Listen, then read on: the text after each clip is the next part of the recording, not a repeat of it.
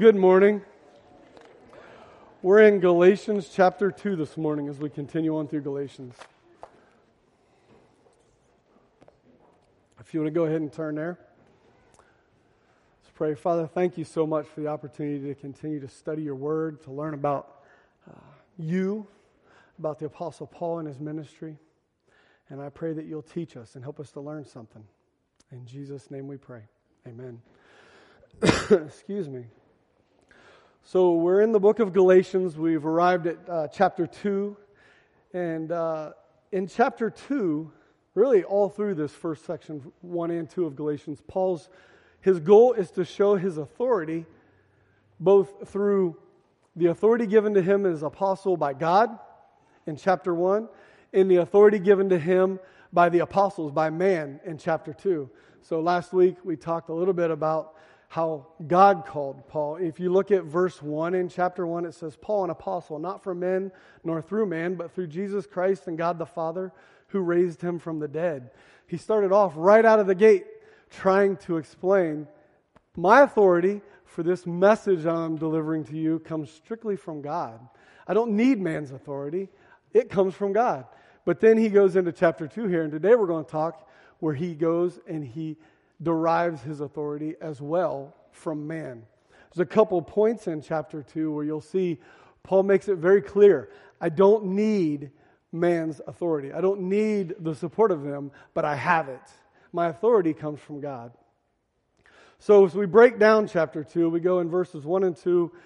He talks about this trip that he takes to Jerusalem. And we're going to look at what trip is he talking about. And that's kind of important when you go through the rest of chapter 2 to understand what trip is Paul talking about here. In verse 3, he uses Titus as an example for this doctrinal issue that he's discussing to, to the Galatians, and that has to do with justification by the law, really focusing on circumcision. He uses uh, Timothy as this example.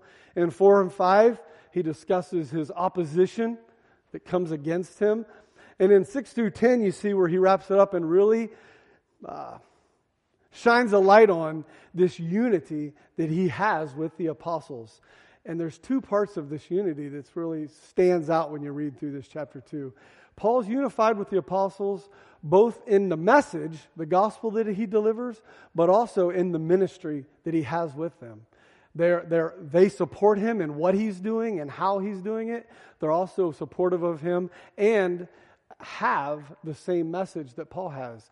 Paul's not out there preaching a new message. He's not giving something different out to the Gentiles, and then the apostles are here delivering a message that's different to the circumcised. It's all one message, and he wants to make that very clear. So, the, the reason he's writing to the Galatians is to correct false teaching, this, this righteousness through the law and that comes in the latter half of, of Galatians when he really corrects that. But he sets that up by establishing this authority that he, that he has to be an apostle. You see, what they were doing was coming in. You, you ever see this happen? This happens all the time when you have doctrinal discussions or doctrinal issues. Somebody has a problem with a doctrine somebody's teaching, or they want to come in and challenge them. Instead of attacking the issue, what do they do? They attack the person and they start to try to attack who he is. If you ever uh, have a get into a, an argument just with somebody and that person starts attacking you, it means that they probably don't know what they're doing and they don't really have much of an argument, so they try to take you out. And that's really what's happening here is they're trying to first come in and subvert Paul's authority. And if you can subvert his authority and his apostleship, what do you do? You've destroyed his message, and you can say, "No, our message is the true gospel." This guy don't know what he's talking about. He doesn't even have the authority to be preaching it. So he's already established his, his authority by God in chapter one, and in verse in chapter two, we'll just read, and we'll see how he establishes his unity in message and, and ministry, and his his support of the apostles in Jerusalem. So it says, then after 14 years. I went up again to Jerusalem with Barnabas, taking Titus along with me. I went up because of a revelation and set before them, though privately before those who seemed influential, the gospel that I proclaim among the Gentiles, in order to make sure I was not running or had not run in vain. But even Titus, who was with me, was not forced to be circumcised, though he was a Greek. Yet because of false brothers secretly brought in, who slipped in to spy out our freedom that we have in Christ Jesus, so that they might bring us into slavery, to them we did not yield in submission even for a moment, so that the truth of the gospel might be preserved for you. And from those who seem to be influential, what they were makes no difference to me. God shows no partiality. Those, I say, who seemed influential added nothing to me. On the contrary, when they saw that I had been entrusted with the gospel to the uncircumcised, just as Peter had been entrusted with the gospel to the circumcised, for he who worked through Peter for his apostolic ministry to the circumcised worked also through me for mine to the Gentiles. And when James and Cephas and John, who seemed to be pillars, perceived the grace that was given to me, they gave the right hand of fellowship to Barnabas and me, that we should go to the Gentiles and they to the circumcised. Only they asked us to remember the poor, the very thing that I was eager to do. Quick reading of that, you can see where he starts off talking about this trip he takes. And during this trip, there's a dissension, there's a discussion, and he ends up in the end supported by the apostles. They send him out, and he, and he makes his case that the apostles support my ministry. The apostles recognize my apostleship, and they've sent me out to take care of this ministry to the uncircumcised. I have authority, both from God and from man. So the first question we have is when you get to studying this, is then after 14 years, I went up again to Jerusalem with Barnabas, taking Titus along with me. So the question is, then what? From what? What was before the then? If you're reading straight through here, it appears like he's saved, then he goes to Jerusalem, then he goes back to Jerusalem. This would be pointing to his second trip to Jerusalem, right? If you're just reading through Galatians here at first glance, that may be what it appears. Paul took five trips during his time that's recorded to Jerusalem. If you're reading straight through, it would appear that he's pointing at his second trip. But I'm going to try to convince you that that's not the case. The case is that it's really his third trip. And there's people on both sides of trying to decide which trip Paul is referring to here. Is it 14 years post his conversion, or is it 14 years post this second trip to Jerusalem? And it's really important to decide that because it determines what went on in Jerusalem when he was there after these 14 years. In this verse 2 verse 1, why was he in Jerusalem? What was the purpose of the trip, what happened there, and how does that play into his argument he's trying to make here. It's really important. Was it his second trip? Was it his first trip?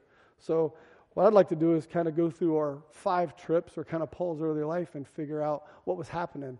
So, Paul was Saul. He was going into Jerusalem and around uh, persecuting the Christians, right? Everybody remembers this part of Saul's life. And so he gets these papers because as, as he's persecuting all the Christians, what happens? They start fleeing, right? They're running all over the place. And Paul gets papers to go chase down the Christians and to continue persecuting. And he takes papers with him to Damascus. On his way to Damascus to persecute these Christians, he's converted. That's when the angel of the Lord meets him on the road to Damascus, knocks him down, blinds him, says, Why are you persecuting me? And then he goes into Damascus and there he meets with this man, Ananias, who restores his sight, uh, ministers to him, and then Paul immediately begins preaching around Damascus. Begin, uh, he's not even called Paul yet. At that point, they still refer to him as Saul. Saul begins preaching around Damascus this gospel that God has revealed to him, this gospel that he's trying to protect here the gospel of faith in Christ alone, apart from works. He's trying to preach this. And then he, at some point there, he goes out into the desert of Arabia, comes back into Damascus, continues preaching, and then there's these Jews that are still feeling the way Saul did originally. They come in and they're trying to kill Paul. So he's converted, goes into Damascus, preached, goes out to Arabia, comes back in. People are coming in to try to kill him. And that's where you remember the story of the basket going down the wall. That's where they try to help him escape from Damascus. They let him down this basket and out the wall, and he runs off to Jerusalem. That's the first trip to Jerusalem. He leaves Damascus post conversion, post his first little uh, time of preaching, goes to Damascus, and that's in Acts 9 1. You can see he had the encounter, and then he stirs them up in 923 and 24. And then three years following his conversion, he goes to Jerusalem. And when he's there, if you look in Galatians 1:18, if your fingers are there right now, you can look. It says, "Then after 3 years I went up to Jerusalem to visit Cephas and remained with him 15 days." So this is Paul's first trip to Jerusalem. It's post-conversion. He goes in, it's a short trip. He meets with with Cephas for 15 days. And if you look in um, I think it's over in Acts 9:26. Go ahead and put your Bibles in Acts 9:20 in chapter 9 because we'll flip back and forth here.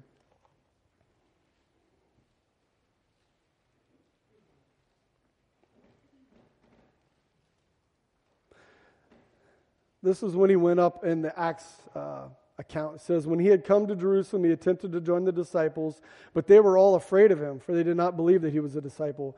But Barnabas took him and brought him up to the apostles and, and declared to them how on the road he had seen the Lord. So this is what happens on his first trip in. He goes in, they're scared of him. Barnabas takes him, and in Galatians it records that he meets with Cephas, but he also meets with a few others as well. And the trip ends when he's back in Jerusalem, and you start to see a pattern with Paul's life. Why did he leave Damascus the first time? What were they trying to do to him? Kill him, right?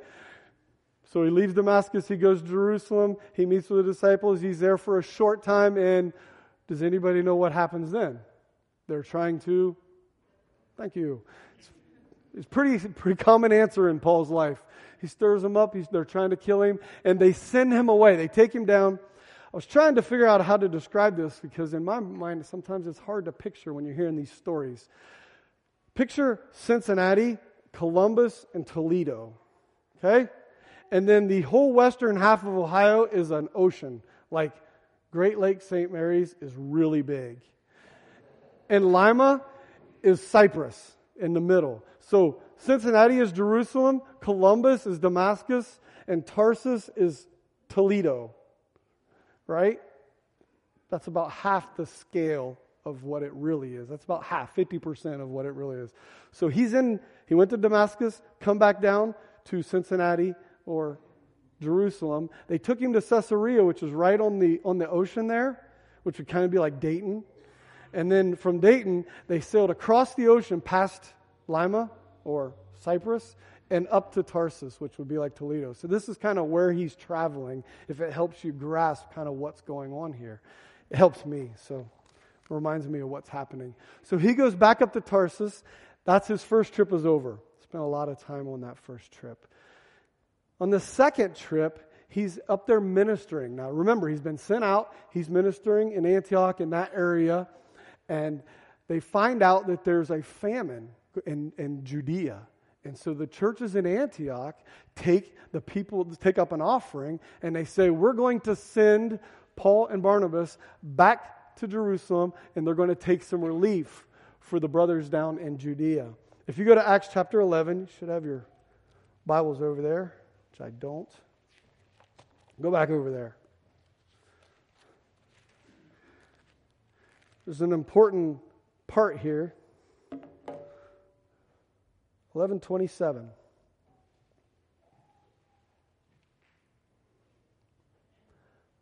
Says, this is just now, in these days, the prophets came from Jerusalem to Antioch, and one of them, named Agabus, stood up and foretold of the Spirit that there would be a great famine over all the world. This, this took place in the days of Claudius. So the disciples determined everyone according to his ability to send relief to the brothers living in Judea. And they did so, sending it to the elders by the hand of Barnabas and Saul. So, why is this important? You know, why would I say uh, that we need to discuss this? And that is that we need to remember Paul is uh, trying to support his, his uh, authority of the church. We see here in Acts chapter 11 that Paul was sent, Paul and Barnabas was entrusted with this money to take down to the disciples in, in Judea. One thing we also see is that I'm going to suppose that that wasn't even mentioned in Galatians. I think that that trip is left out here. And the reason is you don't see a record of Titus. You don't see a record of him meeting with the apostles other than taking out some money to the elders. You don't see any mention of time on how long that trip took. It seems to be just a quick trip of relief to bring some money down, to, to, to help the brothers in Judea, and then leave. There really doesn't seem to be anything that pertains to this discussion in Galatians. So, his third trip, that's the one that I'm going to make the argument that that's the trip we're talking of here. Go to Acts 15.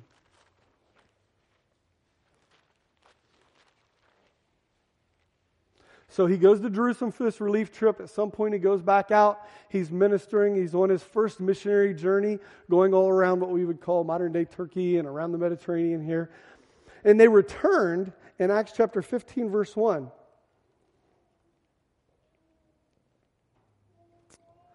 Um,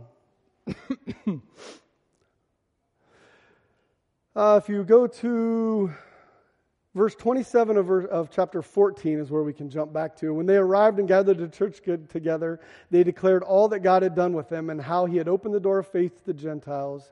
And they remained no, no little time with the disciples. They come back from their, their first missionary journey. They're with the churches in Antioch, and they're explaining how God is blessing the Gentiles. God is calling them to repentance. God is pouring out His Holy Spirit on the Gentiles. Everybody's really encouraged. This is great. This is wonderful. He spent a lot of time with them together. And then some men from Judea showed up again. They're down here, right? They're down in Cincinnati. They traveled around up to Toledo and they come to where Paul is and they say, No, you can't be doing this. Unless you are circumcised according to the custom of Moses, you cannot be saved. So here's Paul, who's already been ministering, who's already been working, and then they come in and they tell him, No, what you're doing is wrong. These people must be circumcised or else they can't be saved. It's not true. This can't be, this is a false gospel. And so then what happens? In verse 2, after Paul and Barnabas had no small dissension and debate with them, uh, that's an interesting way of putting it, right? I can picture that it was probably not a very quiet discussion because he said it was no small dissension. They probably got pretty heated in trying to say, no, this, these people can be saved. God is working. Look at the evidence. Look what's going on. I have the authority directly from God. You can't tell me that they can't be saved. He had no small dissension to debate with them. Paul and Barnabas, some of the others, were appointed to go up to Jerusalem to the apostles and the elders about this question. So, being sent on their way by the church, they passed through Phoenicia and Samaria, and they went to Jerusalem. This is Paul's third trip up. And if you notice, it's really important there that he's using this. I'm going to say in verse 1, this 14 years is this third trip. It's 14 years after the last event we see in chapter 1, which would have been his first trip post conversion. Converted Damascus, Arabia, back to Jerusalem back to Antioch, sent to Jerusalem on a famine relief, back to minister on, a, on a, a, missionary journey. And from the missionary journey, they have a dissension among the, the Judaizers. They have to come back for the Jerusalem council. And this, this section here leaves out that second trip because it doesn't apply to what's going on into, Galatians. And so he takes that, that third trip 14 years after that first trip post conversion. Does that make sense? Is are you following me? Hopefully, I'm convincing you because when you all get in your small groups, you're going to have to discuss which one you think it is. Because there's very smart people that disagree on this issue. But I think it applies very well here. So, if you'll notice something, what is he trying to establish in chapter 2? Do you remember? Chapter 1, what is he establishing? Is it authority by who? God. Chapter 2 is an authority by who? Man, earthly, his earthly authority, right? Let's go back over here to chapter 15, verse 3. So being sent on their way by who? By the church.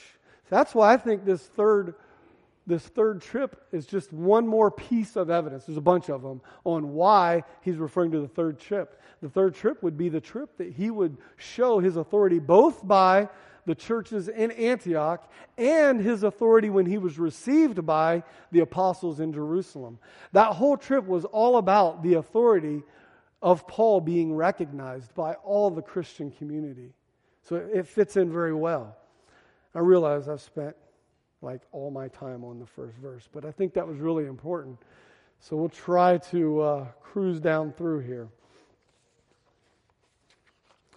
In 2 2, it says that he went up because of a revelation. Chapter 2, verse 2 of Galatians.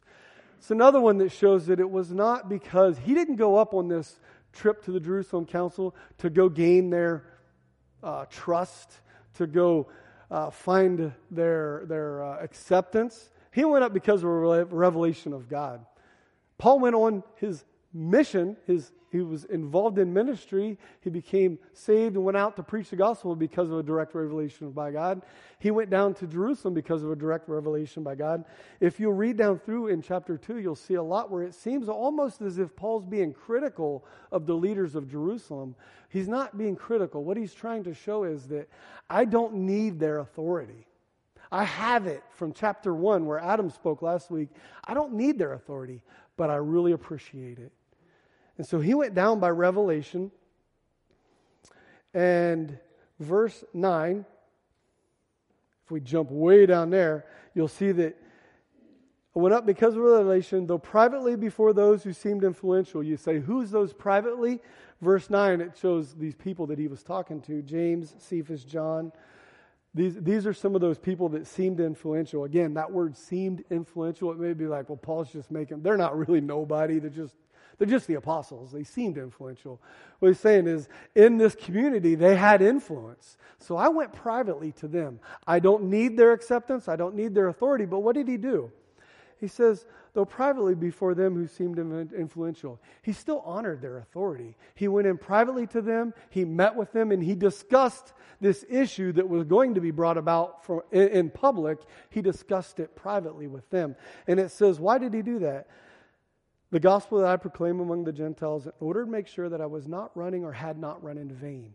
Paul was not concerned about whether or not they were going to accept him. It wasn't like if I if they don't accept me, then all that I've done is in vain. That was not his concern. What was his concern? If the Jerusalem council didn't side with Paul in this gospel, if they didn't have a unity of spirit in the gospel of faith in Jesus Christ alone, justified by faith, then there would be Paul going out and doing all this work, ministering and sharing the gospel and seeing people converted. And then all these Judaizers, with the support of now the apostles that had these two gospels, would have come around and just caused all kinds of trouble behind him. And his ministry would have been in vain, and that they would continually be following him around, causing problems. So that was what he went in. He wanted to go in and make sure, are we on the same page? Because when I go out, I want to make sure that people are not going to be following around, causing problems everywhere I go. So that, that was what this running in vain is. And then he breaks off in a paraphrase. He says, But even Titus, who was with me, was not forced to be circumcised, though he was a Greek. Another piece of evidence of why this refers to the Jerusalem Council, I believe, is that what's, he's, what's his point of contention in, in Galatians? The circumcision? Justification by faith. Here's Titus, who he takes along with him to the Jerusalem council.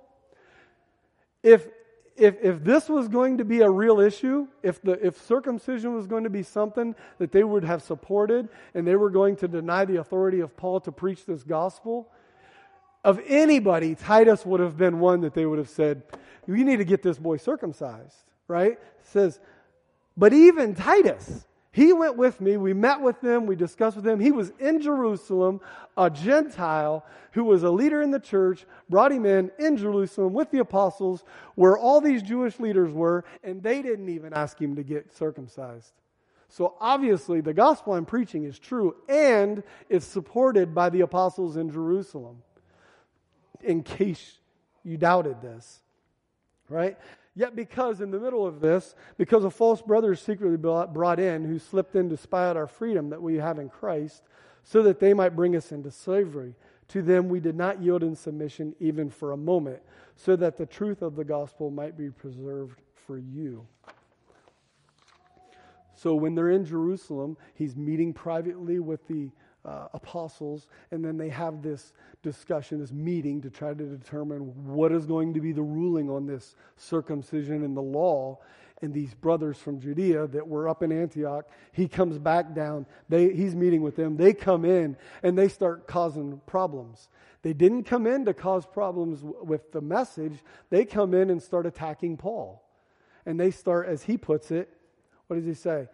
So that they might bring us back into slavery. Flip over to chapter 4.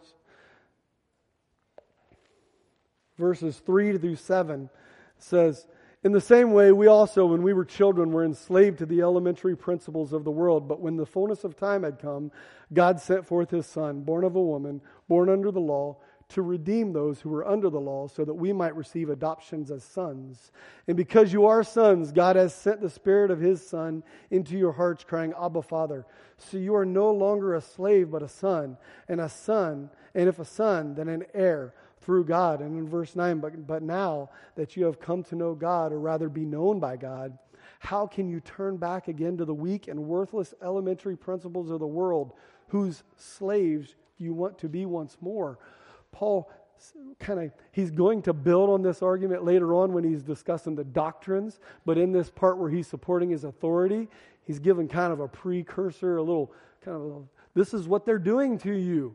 You know remember he says how can you foolish galatians? How could you so quickly give up on this gospel it's not just a matter of this theological debate. These people are trying to put you into slavery. You were slaves, held under the law. I preached to you, the Holy Spirit came in, and you were set free from slavery. And now they want to come back and put you into slavery.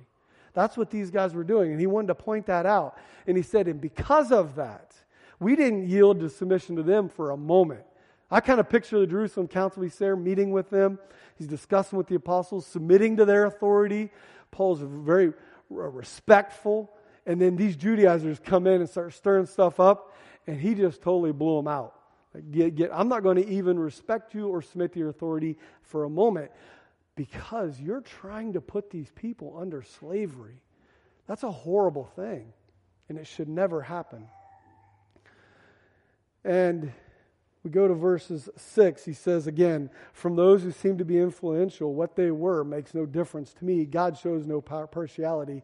Again, Paul kind of seems to be disrespecting him, but he's not. He's saying that it, doesn't make any difference. Again, you can't, can't, can't uh, emphasize this enough. Paul's authority is from God, but he's also respecting their authority. To those I say, who seemed influential, they didn't add anything to me. My authority is from God. On the contrary, so let's go to verse 7 and almost done. Verse 7. We're going to read and we're going to stop at, at uncircumcised, and we're going to pick back up again in verse 9 at they gave the right. Because there's kind of a, par- a parenthesis or a parenthetical statement in here, and it, it, it, starts to get confusing. One commentary, I can't remember who it wrote, said that in the Greek this is a grammatical disaster. I don't, I don't know enough Greek to know that. I just know it took me a while to understand what in the world he was trying to say through reading through this straight through. So we're going to read, on the contrary, in verse 7. When they saw that I had been entrusted with the gospel to the uncircumcised, down to verse 9, they gave the right hand of fellowship to Barnabas and me that we should go to the Gentiles and they to the circumcised. So his summary is this with the Jerusalem council. Here's what happened.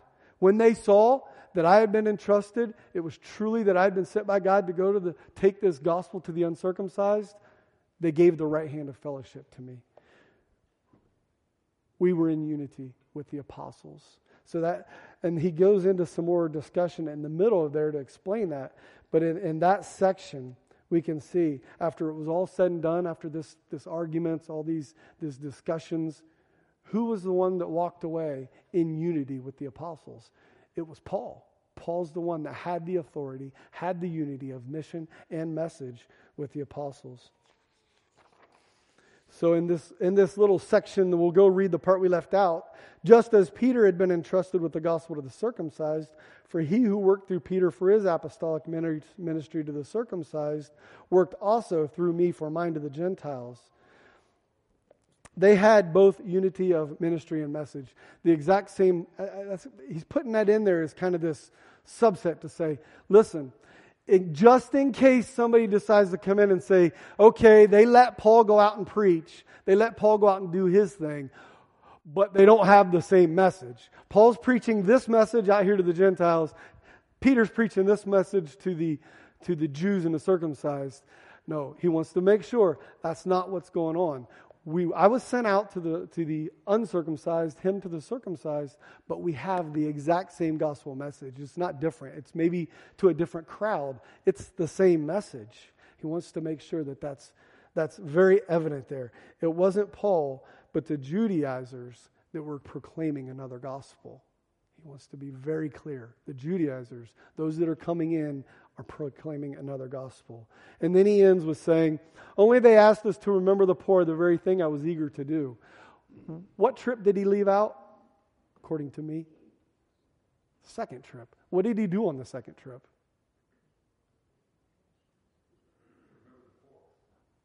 He helped the poor. Yeah, he went back to help the poor. Paul's like, yeah, I might have left it out, but we're eager to do that. You know, I'm, I'm not saying that he purposely left that out for that purpose, but there, there, it's very evident that Paul, he had no problem with that, right? He had no problem going and helping the poor. He says, "Yeah, that's great. Let's don't don't forget the poor." He was eager to do that. So they're they're in complete, complete and utter unity of ministry and mission. They're in they're in unity with their message of the gospel as he goes out and preaches, but also in this one thing the apostles ask him to do don't forget the poor. He's like, yeah, we're unified in that too. We're together in all things. We just have a different ministry that we're going out and doing. Um, I, th- I, think about Paul, and, and, I think about an old. There was a song that says, "You got to stand for something, or you fall for anything." You ever heard that song? Well, you got to stand for the truth or you'll fall for anything, I guess it's a better way I'd like to put it. It's a good thing to remember. And Paul did that. Paul stood for the truth and amazing amounts of opposition. Constantly he had opposition. Just in that little section we, sh- we talked about today, there was, what, twice people were trying to kill him. He had to run away. Everywhere he went, people were trying to kill him. People were chasing him down. People were subverting his gospel. We need to determine what is truth, what is our authority, just like Paul, his authority was from God, the Word of God directly re- re- revealed to him. And we need to stand on it no matter what comes against us. And when we have that authority, then we can stand against any opposition and we can recognize it. Father, thank you for your time today. Thank you for your study of your word. Thank you for Paul and his example. He says to follow him as he follows Christ, and I pray, Lord, that we would do just that. I pray, Lord, that as well, that we would stand in such a way that we could look at others and tell them, Follow me as I follow Christ. Thank you for your gospel of freedom, that we are no longer slaves to sin, but we are slaves to a great master, Jesus Christ. He's a good shepherd. We thank you for him. In Jesus' name we pray. Amen.